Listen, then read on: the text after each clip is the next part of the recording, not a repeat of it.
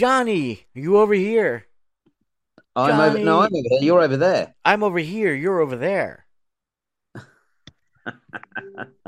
Good to be back on the Cyber FM on the waves, and um, we've got another edition of the Digital Byte Show for the eighth of February.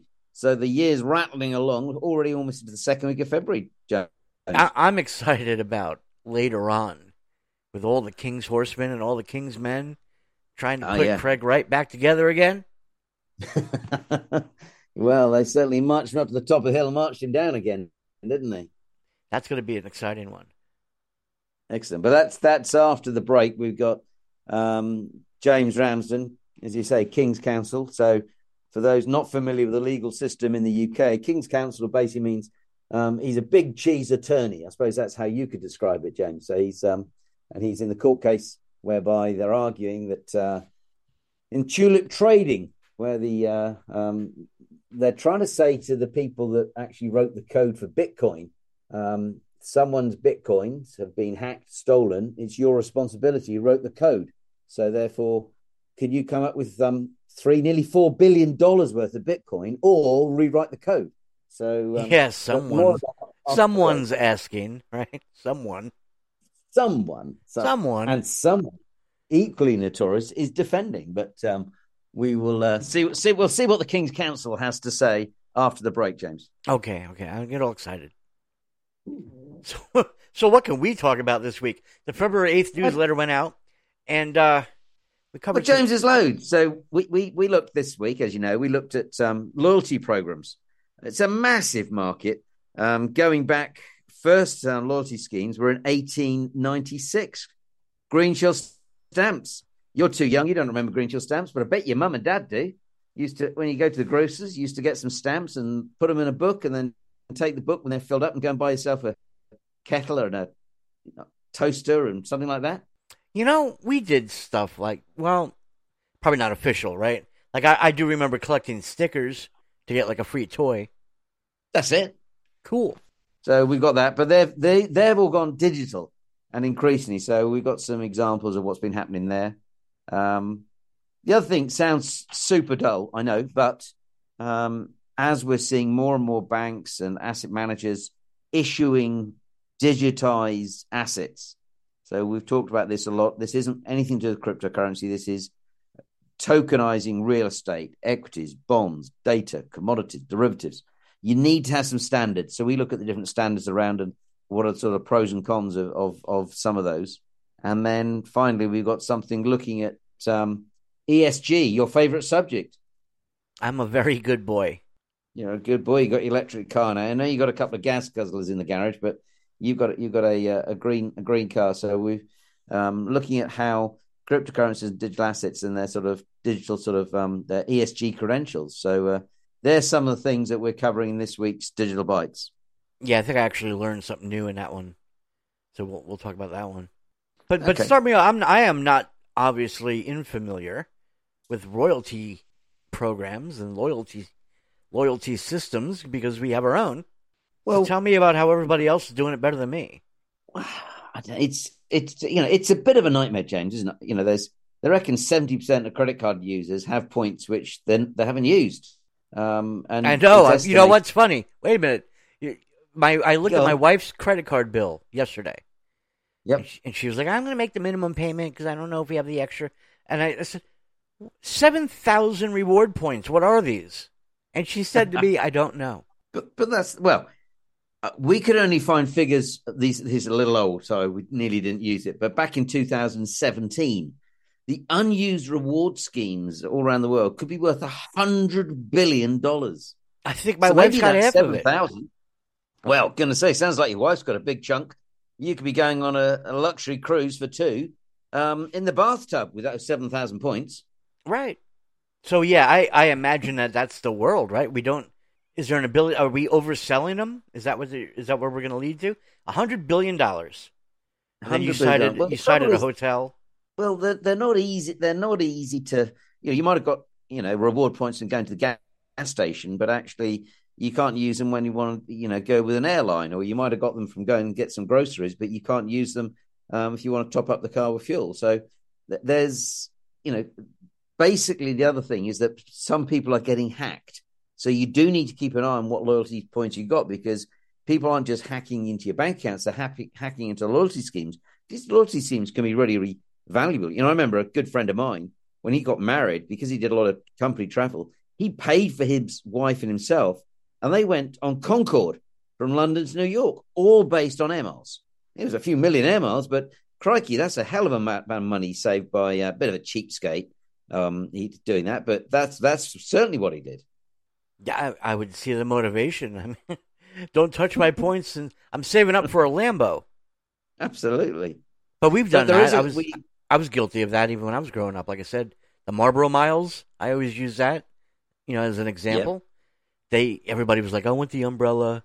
I want the." Tw-. I was like, "No, I'm going for the tent. I'm going all out. It's like thirty-eight thousand Marlboro Miles. I want the big tent to go camping in."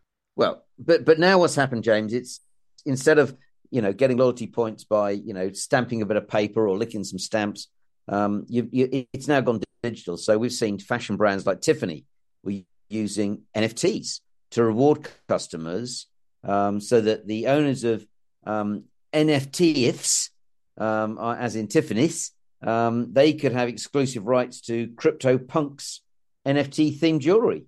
Um, Gap launched some NFTs to give um, you know you access to their hoodies. Apple, you know, actually giving you the ability to have much more control over your data, and actually there's much less cookies, so there's much less loyalties potentially being handed out there. So that's a a good stroke, bad things, but at least you know that um, what you're going to have to do is have more control over your data. But it means that brands are having to find a different way to create other loyalty schemes to collect information about potential customers. Um, so we've seen Visa, Mastercard, they've got digital assets. American Express yet to get involved, but we understand that potentially um, there's some interesting things coming out um, from American Express vis-a-vis some sort of digital loyalty scheme. Because back in 2017, again, Amex actually um, were talking about the benefits of blockchain technology and actually filed a patent in 2018, which described the process of using blockchain technology to receive requests for payment, which we then approved or rejected. And that process would include some sort of risk analysis. So, seemingly, Amex were looking to automate their systems further. And they've been a huge um, issuer of loyalty schemes. You know, if you have the black card or the platinum card or the gold card, you can rack up all sorts of bonus points for staying in hotels and um, you know things like that. And they did launch for a while with a company called Boxed. Um, they did actually have um, a loyalty scheme which they were using blockchain to give the merchants much more ability for the types and make it more bespoke the type of um, things that they could offer to their different members. So very much the credit and debit cards are engaged in this loyalty type scheme. You must have some loyalty points with um, Amex and the like there, James. Well, I'm definitely going to find out what my wife has with the Visa one. I remember the Amex, the black card. I remember seeing people like at the private bar, like when you're at the airport. Oh, they get to go drink in that bar, that pub. Like, well, that's not fair. Amex, I thought, invented the re- the royalty scheme. Well, they, they were very certainly instrumental behind it, but but again, going back to you know your wife and not using her seven thousand points, um, there was a company that did an online study of, of tens of thousands of different online brands, and they reckon the redemption rate for e-commerce was less than fourteen percent. Which, okay, you're given all these points, but if you don't use them, then it's what's the point? In in the sense that you're not encouraging the customers to engage. So what we're beginning to see is um, loyalty schemes whereby um, more customers are able to swap their loyalty points from when they're spending in one merchant so that they can use in other place, or they can combine the loyalty points to make it worth something which is more attractive. And going sort of very much mainstream and bringing it back to what this publication is all around, sort of um, you know blockchain. Well, Starbucks have got their Web three Odyssey. So we were talking the other day to Badger on East Loves Wests, um, the, the radio show we were doing, James, and we were talking about Starbucks have got 30 million members on their loyalty program, and they account for 56% of all the business that Starbucks does. So it's that old adage of, you know, don't keep looking for new clients, but be a farmer. look after your existing clients. And now Starbucks, end of last year, launched the Odyssey Rewards program, which is using loyalty programs, NFTs, and Web3. And the soon to be sort of retiring Howard Schultz, the CEO of um, Starbucks, was waxing lyrical that he thought it was a really big breakthrough um, that Starbucks Web3 and their NFTs were going to sort of create some authentic digital third place experience and drive new revenue streams for Starbucks so that it becomes, uh, you know, an additional benefit to the brand. Um, so it'll be interesting to see how many listeners are actually already part of the um, Odyssey um, that Starbucks have actually created, James. Which, in terms of adoption, I'd, I'd have to. I don't know if I am. I have the Starbucks app, and I, I know I collect stars. So I wonder if that's going on, and, and you know, in disguise, and we don't know it. You got loyalty points in, in, in the cloud. In the cloud somewhere. and maybe I'm equally guilty of not of not using them. yeah. So the other article we were looking at, James, was standards, and in terms of if we're going to start seeing all these different assets and you know points and things like that, and if they if you if they use different sort of processes and standards, it's very difficult for these um, digital assets to be sort of combined. Um, and we were trying to work out, well, okay, so when did we have standards? And there was um, going back to your Italian roots here, James. There's a bank called Monte dei Paschi, um, which is the world's oldest bank, and in the 15th century, um, you know, it then took what 500 years before we then had global banking standards. So the banking world moves, you know, it does move, but it moves sometimes very, very slowly. Um, but it wasn't really until we had um, you know, the Securities Act in 1933, following the stock market crash in 1929, that we began to see more and more standards being brought in. And so, at one more level, you laugh when people say, "Oh, we need standards for crypto and digital assets because they've been around 10 or 12 years." think, well, hang on, the bankers took 500 years to bring in standards. But if we had standards, if we had better processes, arguably we wouldn't have seen the collapse of FTX. Even though they've managed to recover 5 billion, they're still at least a couple of billion short that people are going to lose money as a result of some of the shenanigans that went on there. They're just a little bit short. Well, that's funny, right? We had it took the market crash at 29, which everybody talks about to this day. I wonder if the FTX collapse would be that equivalent, right? I'll I don't think, tell our kids about what so. happened. Yeah, I don't. I don't think they'll talk about it. But um, but in terms of looking at standard, we started looking at okay, so how many developers are there out there in the ecosystem? And um, some great work from Blockworks, and they reckon that there's about 25,000 developers. But out of all the different blockchains, and there literally are hundreds of blockchains, Ethereum has over 5,000 developers.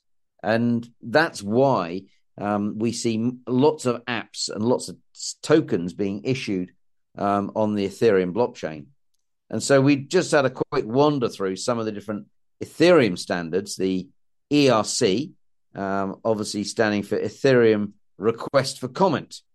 And so, of course, the one that most people are familiar with, ERC 20, which was where we had um, ICOs, i.e., you know, initial coin offerings. They all used ERC compliant tokens so that everyone knew the coding that was required in order to be able to create a cryptocurrency back in what 2017, 2018.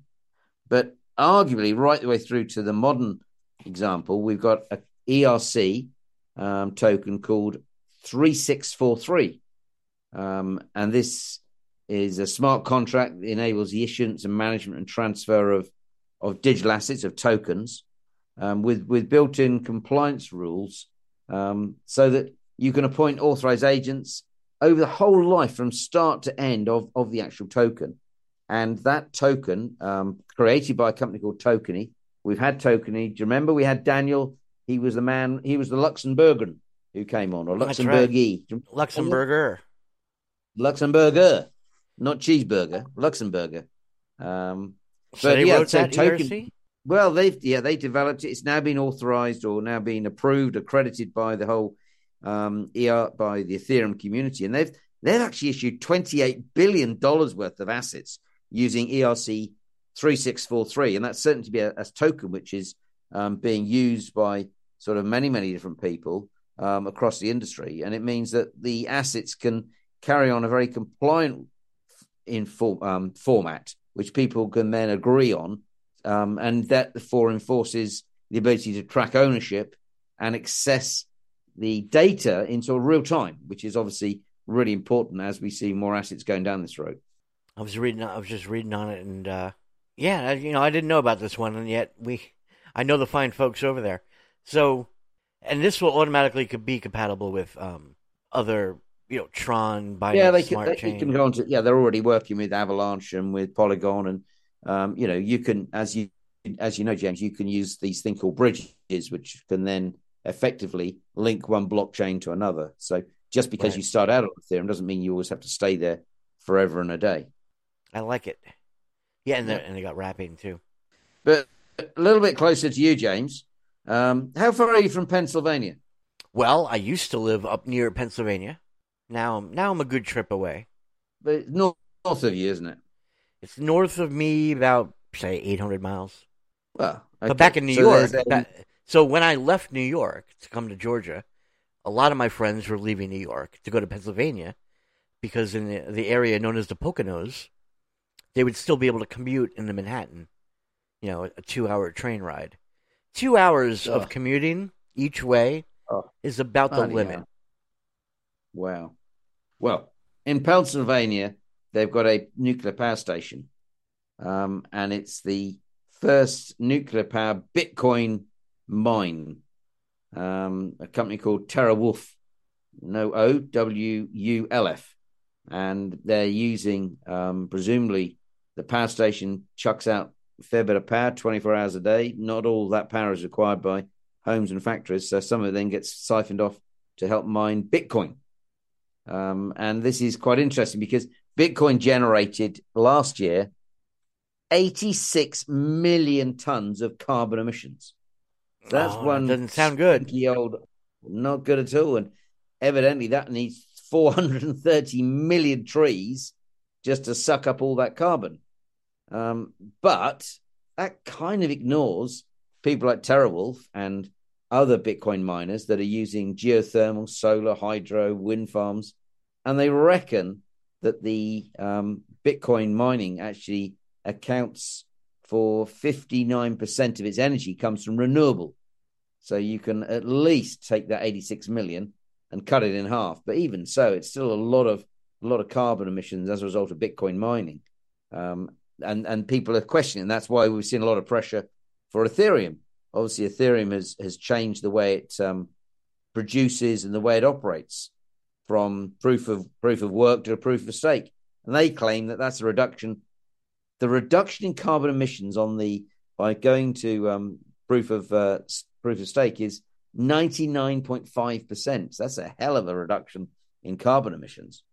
Right, and, and, and speed came with that as well. Yeah, It became lighter, so it became faster. That transactions are important, you know? Bitcoin Yep. can be real slow. It's one thing to burn a bunch of carbon, but also doing it so slowly. isn't isn't popular. But then this whole ESG thing, James. I know some people say, "Oh, so do people really care?" Well, according to PwC, um, they reckon the ESG related funds um, by 2026 will be over 33 trillion, and and already we're seeing governments issuing green bonds. Uh, that market is worth two trillion as of uh, third quarter last year. So we're seeing more and more attention being paid to towards ESG. And where blockchain again can help is that you can actually track and trace the provenance, if you like, of what are the ESG credentials, whether it be a cryptocurrency or whether it be a debt issue or whether it be the way in which Ford um, source their cobalt for the electric car batteries. So they want to be able to prove that they're not using child labor or terrible conditions. So um, we're seeing the use of blockchain technology being used to improve the provenance and transparency to improve and help establish people's ESG credentials. It's becoming a bigger and bigger thing, regardless of the fact that some of the cryptos would appear to be using a lot of energy to, um, you know, to be maintained and do their mining. Yeah, you know, there's a couple of coins out there like Floki and Doge, and they're building churches and schools in Africa. Uh, believe it or not, right? And you you'd call them like meme coins, but they're they claim they're doing things like that. Um, how does that affect their ESG? Is it, I think of ESG often as a score. I hate to say it, but almost like a social credit score. Well, it is sort, you know, if, certainly a lot of asset managers and a lot of banks and lenders. You know, if you're, you know, if you if you get a, a bad score, if you if you can't prove that you're environmentally you know, ESG is environmental, social, corporate governance. So if you, you know, if you're ruining the environment, you know, look, it's the eighth of February today. As you know, I'm off to Australia at the weekend, and I was intrigued to hear that um, just uh, up in northern on the northeast Australia near the Barrier Reef, they've just rejected an application for a um, a new open cast coal mine because they said the amount of runoff and foul water it would potentially harm the Barrier Reef or, or the dust and everything coming off the um, open coal mine, it would potentially damage the environment. So, you know, that's a, a multi million pound business, which they said no. And the reason for no is because of the impact on environment. So it is becoming a much, much more important. And we've got to do it. We've we've seen the effect of global warming. We've seen, you know, the fires and the floods, um, you know, that are happening all over the world. You know, you've seen it in America as much as anywhere. We, you know, are we going to get another heat wave again this summer like we did last year, James? You guys got hit. You got hit with record record breaking heat, right? Yeah, record breaking.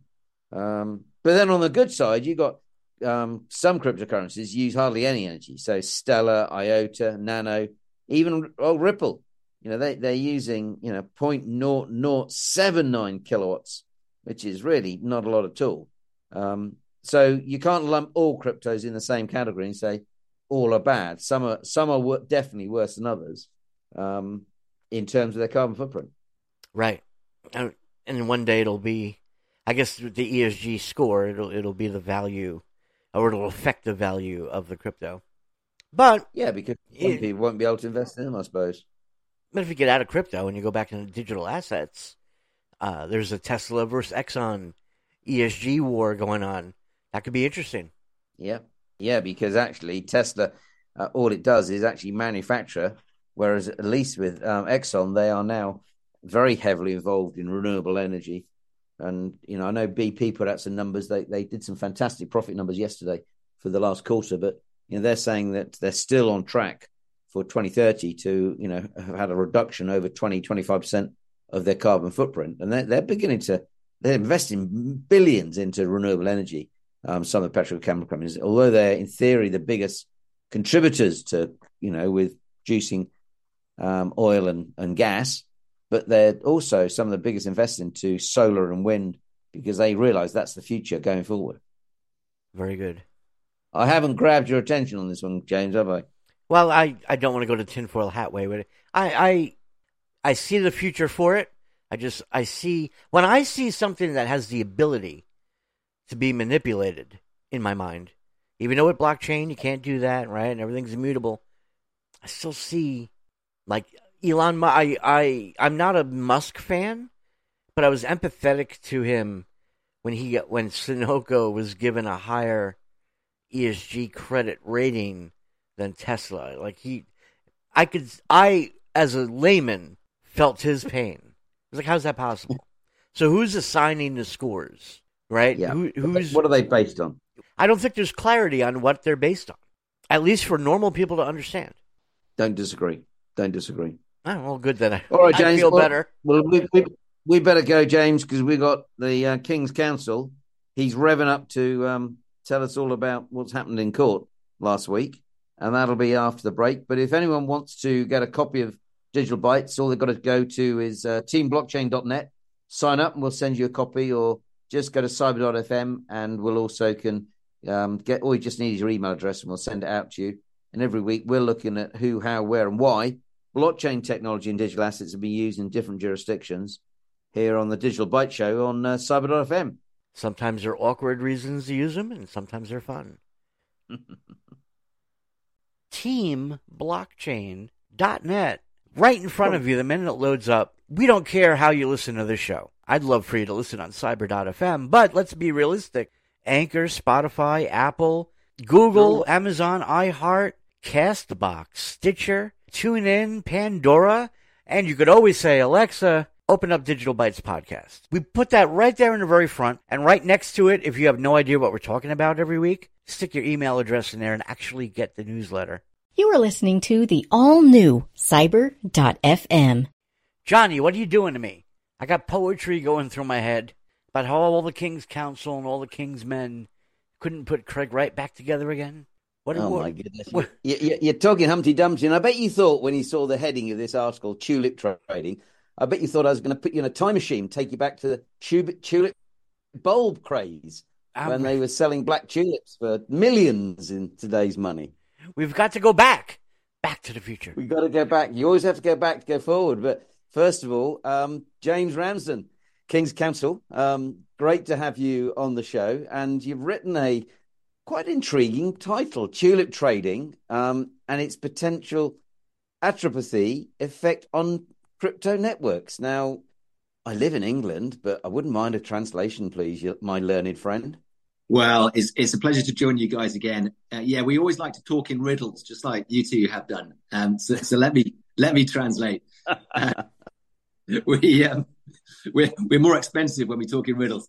Um, it, you said it it, it's it's been a it's been a breathless week. I can tell you what a, what a week. Um, as a as a lawyer, it's been fantastic. I suspect as a participant, it hasn't. But yeah, um, a week ago, um, just under a week ago, the Court of Appeal here in London um, gave a decision in a claim by Tulip, Tulip, which is the corporate alter ego of Craig Wright, the um, person who claims to be Satoshi, and it is a 4.5. Hang on, hang on for, for listeners, Satoshi Satoshi Nakamoto is the man, the person, the entity that is supposedly to invented Bitcoin. Right, Indeed. not Craig Wright. Not Craig Wright. Sorry, I just, this is my. I listen. I have a reputation to hold. I have to make that statement. okay, so so some some guy, some guy called Craig Wright. He's brought a case to court in the appeal court, and you um, as King's Counsel um, that you know you work with the Astraea Group. That that's the business you'd set up. You you actually were representing the defendants, i.e., the people that he was having a go at. That's right. So my clients are all uh, open source code writers. Most of their open source code was posted on GitHub, and the code in question was used to run the Bitcoin network. And uh, Craig Wright, through Tulip, his company, claimed that they were, were what he called core developers. So he said, look, this isn't really a decentralized system. There are 12 to 15 guys who from time to time really run this system because they're the only people with the hashing power and the expertise to prevail over everybody else in terms of what code is actually adopted and used. And um, he says two, three years ago, he was subject to a malicious hack of his system. He lost $4.5 billion dollars worth of Bitcoin. And he wow. says it's within my client's power to apply a patch to the system and retrieve it for him. And that they owe him a duty to do that, a fiduciary duty in English law or a duty of care in English law. And last Friday, the Court of Appeal in London said that case should go to a trial because, in legal language, it, it represents a serious issue to be tried. So it's not hopeless. So a trial judge has got to look at everything and decide whether it's a, a runner or not. Well, the implications of that are just huge.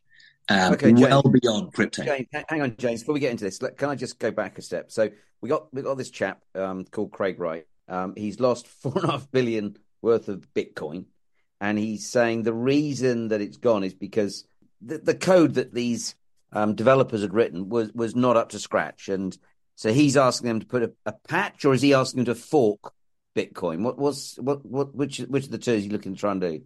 Well, that that's the interesting question, and, and there are two parts to the answer, both of which are very important. Um, he's not actually alleging that the original code was defective, so ah. he's saying it was hacked, and he's saying that because they uh, put that code on the system, allowed it to be publicly accessible, and it has been hacked, they owe a duty essentially to reverse that hack. And the second part of the answer, equally intriguing, is that he says they do that, they must do that, either by applying a patch or a fork, creating a fork. Um, technically, whether that's possible is going to be a matter for the trial. But he says that either option is available. And essentially, he's saying to the English court, he's holding his hands up and saying, unless I can succeed in this claim, I have no remedy.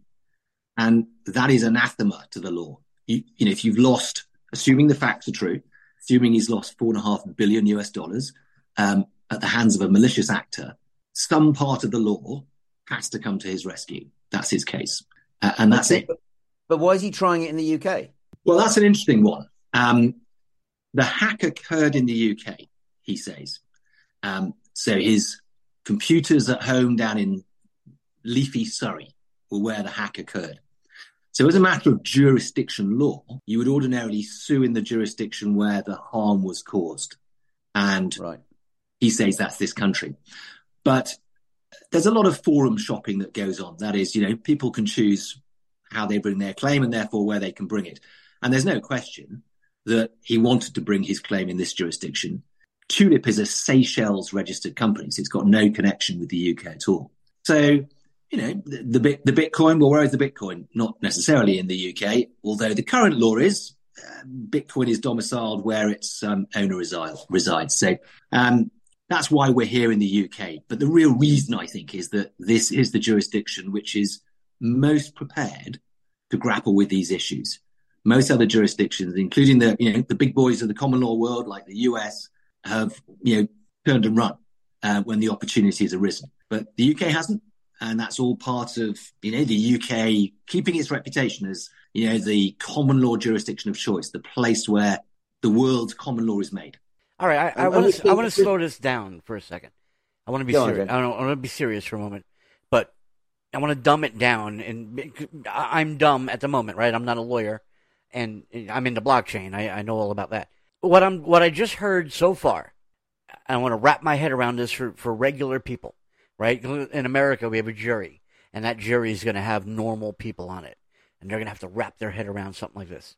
So, in theory, and I'm not even going to use his name so Joey went out on the internet one day with happened to have his Bitcoin wallet on the same computer, and he went to a, a website that probably maybe maybe we shouldn't have gone to that website, and and in, infectious malware got injected that took advantage of perhaps a vulnerability in that Bitcoin wallet that would would have probably been exposed and fixed at one point in time anyway, right? Because of good faith good faith, you're always going to be fixing bugs. That's always a constant flow. So, in in my limited knowledge, my limited attitude in technology, is that that's Joey's fault, right? It's if if you're you have to have your virus software, your your your malware software. You uh, you know, oh, I happen to have this extremely important piece of software installed, so uh, I should be mindful of what I do on the internet. How and I guess you were explaining that. How is that anybody's fault other than Joey? well, James, that's a good question, and you know, stripping things down, I'm, I, I don't think that was dumbed down at all. It, it, that was stripped down to the bare essentials of what this case is about, and it articulates it in non-legal ways better than I was.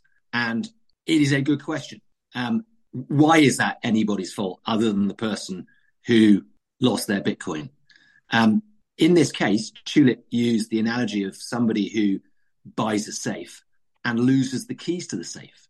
And they say in those circumstances, they shouldn't be without a remedy. The locksmith has to come and sort that out for them. The only point is, in this case, the locksmith has to do it for free, and they're obliged to do it whether they want to do it or not. I mean, it is extraordinary. Um, if I if I drive over a nail in my driveway, I get mad at myself that I left a nail in my driveway and now I don't have a tire. All right, I'm not going to interrupt again. I'm sorry. James, yeah, but but James, you know, if if I drive, let's keep the car analogy for a second, and um, I, I want to come on to software developers as a whole in a moment. But in a very simplistic sense, I'm driving down the road in my Ford, um, you know, pickup truck, and I I have an accident, and I, um, you know, I run over someone. You don't go and sue Ford. You, you know, the, the the you know the, the spouse will come after me and say, "I'm sorry, Mr. Fry, but you actually were the one behind the wheel." Am I missing something? Because software or, or a gun. You got a gun. You don't go and sue, you know, um, Colt or Westinghouse and say, well, you you manufactured the gun. It's the guy that pulled the trigger. So so what? And the other thing is, is that this is all this you were representing the defendants at an appeal court. This has already gone to court. So why is the judge able to turn around at an appeal court and say, "Sorry, you've got to go back to court"? That, that you know, if you're not careful, you're going to be in and out court for the forever and a day because it'll go to appeal and then they say, "No, back to back to court." No, appeal. No, back to court. Why why can this happen in in in this? What what what's led this to this? And real quick, that's an interesting point. If it's in a court of appeal, does that mean that the decision currently is that PayPal would be responsible for me losing a dollar, or does that responsibility become on hold because it's in a court of appeal? No, let, let me let me just deal with that because th- this is a slightly legal technical point, but I'll make it as simple as possible. Because all of the developers don't live in the UK and the claim is brought here, Tulip needed the permission of the court in England to serve them out of the jurisdiction. And to do that, Tulip had to show that it has what we call a serious issue to be tried. In other words, you know, its claim had sufficient merit to bother serving these people out of the jurisdiction. Last year, we persuaded the judge at first instance to conclude that the claim did not have that merit, that level of merit. So there was no serious issue to be tried. And it's just that low threshold test that the Court of Appeal have reversed. They said, no, it does. It's got sufficient merit. It, it should go to a trial. So they have said you can serve the defendants outside the jurisdiction. They are then compelled to engage in these proceedings, even though they live in the US or Switzerland, uh, and there will be a full trial of that claim. So that's the point. So I got it. I had it backwards. You know, yeah. it's it's a very it's a very nuanced and, and, it's a very qualified decision, albeit a very important one. But going back to the, the first part of your question, yeah, I mean, this is not a product liability case. I mean, no one is saying that the hack was caused by a defect in the, the, the code for which the code writers were responsible. You know, they put defective code on a, a public forum. They're not saying that. No one is saying how the hack occurred. They're just saying it occurred.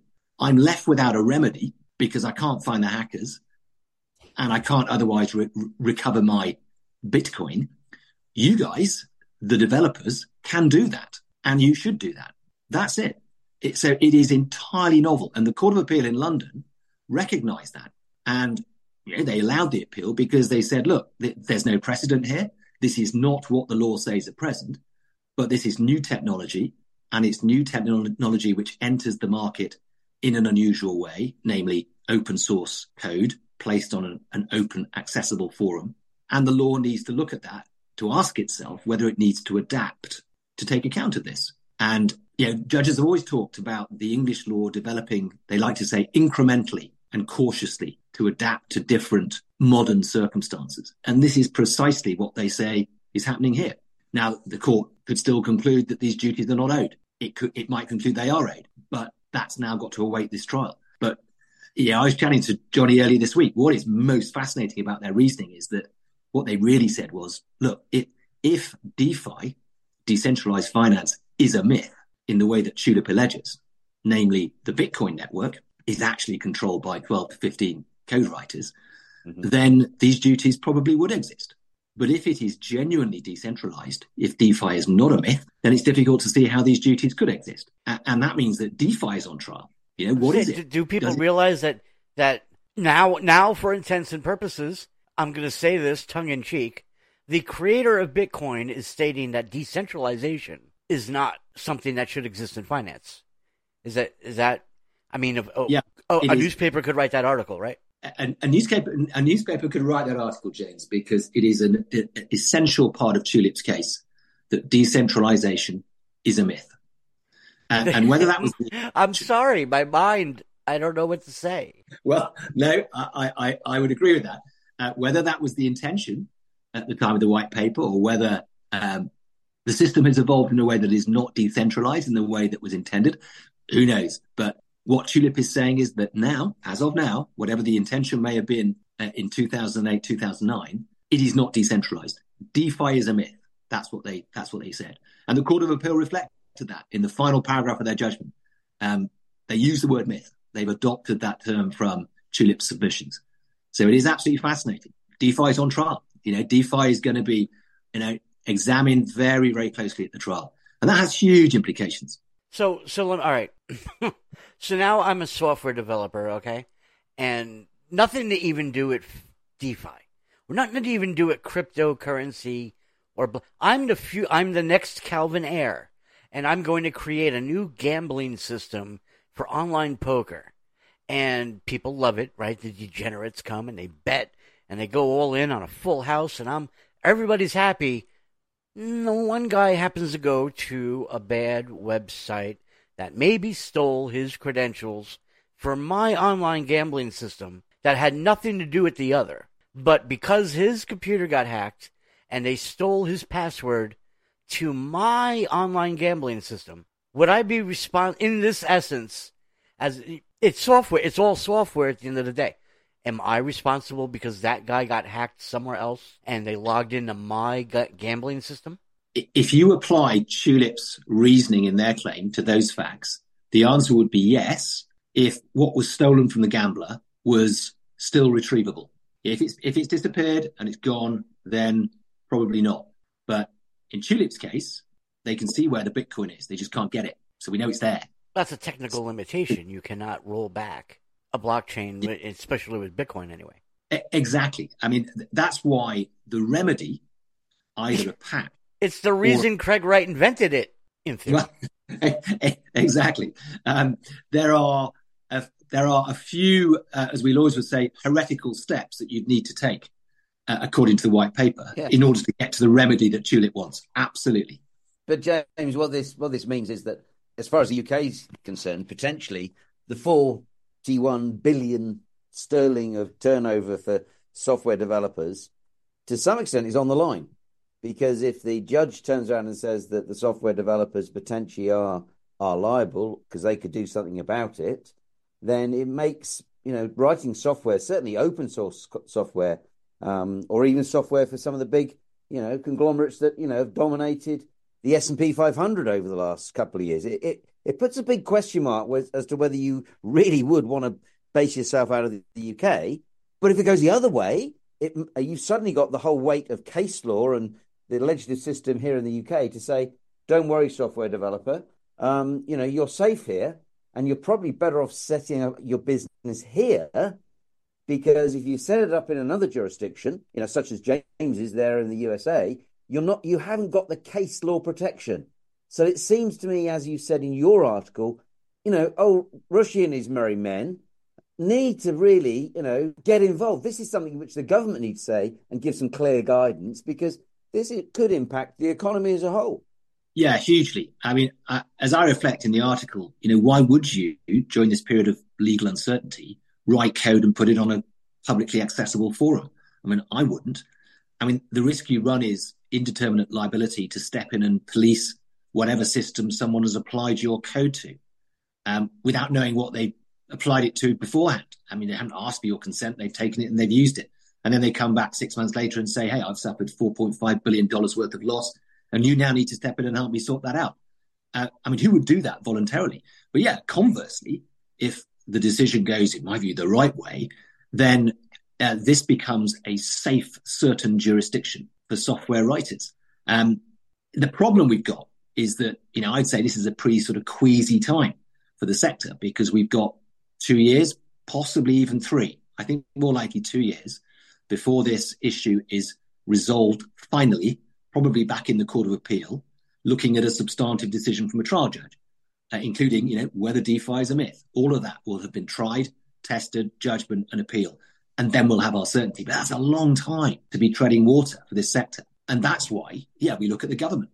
And well, you know, you hang your head a little bit, don't you, with this government? Um, you know, we've got a, we haven't got the best political class we've had um, in the last century, and I think there are some people who've got the right ideas and the right motivation, but they're either drowned out by you know people who have bigger and nastier fires to fight, or they haven't got the funding, or they haven't got the political support, and it's incredibly naive because this is hugely important for the UK economy. But James, presumably though, um, you, you could bypass all the courts potentially, and you could actually ask the High Commissioner, Judge Vos, as he has done in the past, look at you know our digital assets, is Bitcoin an asset? Came up with a verdict, came up with his opinion, not a verdict, his opinion. Did the same with smart contracts. Surely this is something really quite critical. Could he not be asked to actually come up with and, and get a whole bunch of so-called experts in this area that you know, and and that are very very uh, um, familiar with the nuances of what we're talking about here. Wouldn't that speed up the process potentially? I, I think I think they've done what they can do. So you know the the the, the task force which which Sir Geoffrey Vos fed into, they've they've given their views to the Law Commission. The Law Commission, which is the sort of consultative body which forms the basis of UK legislation, um, is finalising its recommendations to government. Um, the UK the UK have uh, struck out separately from all of that with the sterling backed digital coin recently. Um, so there's there's a lot of movement here, but it's going to take time. I mean, that law commission proposal it goes through the green paper, white paper stage, and then through Parliament. That's probably 12 to 15 months away, and that's without a lot of parliamentary opposition. So yeah, yeah the wheels are turning. There's no question about that, but they're turning very, very slowly. And I agree. I don't think it's for people like Sir Geoffrey Vos. It's the politicians. They're the lawmakers. You know, judges' job is to interpret the law and apply it. The politicians make the law, and it's the politicians who've got to get their finger out and, and you know deal with this. And the way it could be dealt with is you know secondary legislation, regulation. You don't need to produce an act of parliament. You could use existing uh, financial services regulation, for example, just as an interim measure, just to sort of calm things down and, and provide some order. But I, I don't see any will to do that at the moment. And, and I feel that politicians have really turned to the courts to say, you sort this out. And the problem with that is it's, you know, it, it's very reliable and very certain, but it's slower than legislation. That's the problem. Yeah. Yeah. Okay. Well, James, absolutely fascinating. Um, you know, I know um, we, will we'll get you. We, you've, you've actually done an article um, which we want to get you back on in a couple of weeks' time. Um, in any case, but um, we'll be in close contact with you, and hopefully, um, as things develop, you'll let us know, and we'll have an update maybe later in this year, as opposed to having to wait a couple of years um, to sort of see whether um, Joey, aka Mr. Wright, um, and his tulips in Seychelles. You think, come on, you know, but maybe maybe the judge maybe the judge will turn and say, no, they don't have to come back, and maybe he'll throw it out again. Could that happen, James? Before we go. Yeah, absolutely. Um, there are all sorts of things that could happen. It's going to be a very interesting 12 months. We expect a trial in about 12 months. So, yeah, l- listen, it's been an absolute pleasure to chat to you, to chew the fat again. So, I promise that I will keep you posted. Fantastic. All right. Well, th- thank you, what, Wait, I was going to say if, if GitHub firewalls off the UK, you're going to lose so many software developers because GitHub will be the one to do it. Yeah, that's a fair point. Yeah, fair point. Okay. All right, James. James um, Tylee, another another another show. That was good. You you you like that lawyer, didn't you? You you don't you're not always keen on my lawyers when I bring him in. Well, the lawyers over there are different than the lawyers over here. this guy agrees with me. well, I think on that no- on that note, we'll wrap it up. And thank you very much, James Ramsden. Thank you, James Tylee, and um, we'll uh, be back on the waves uh, very very soon. Thank you for listening.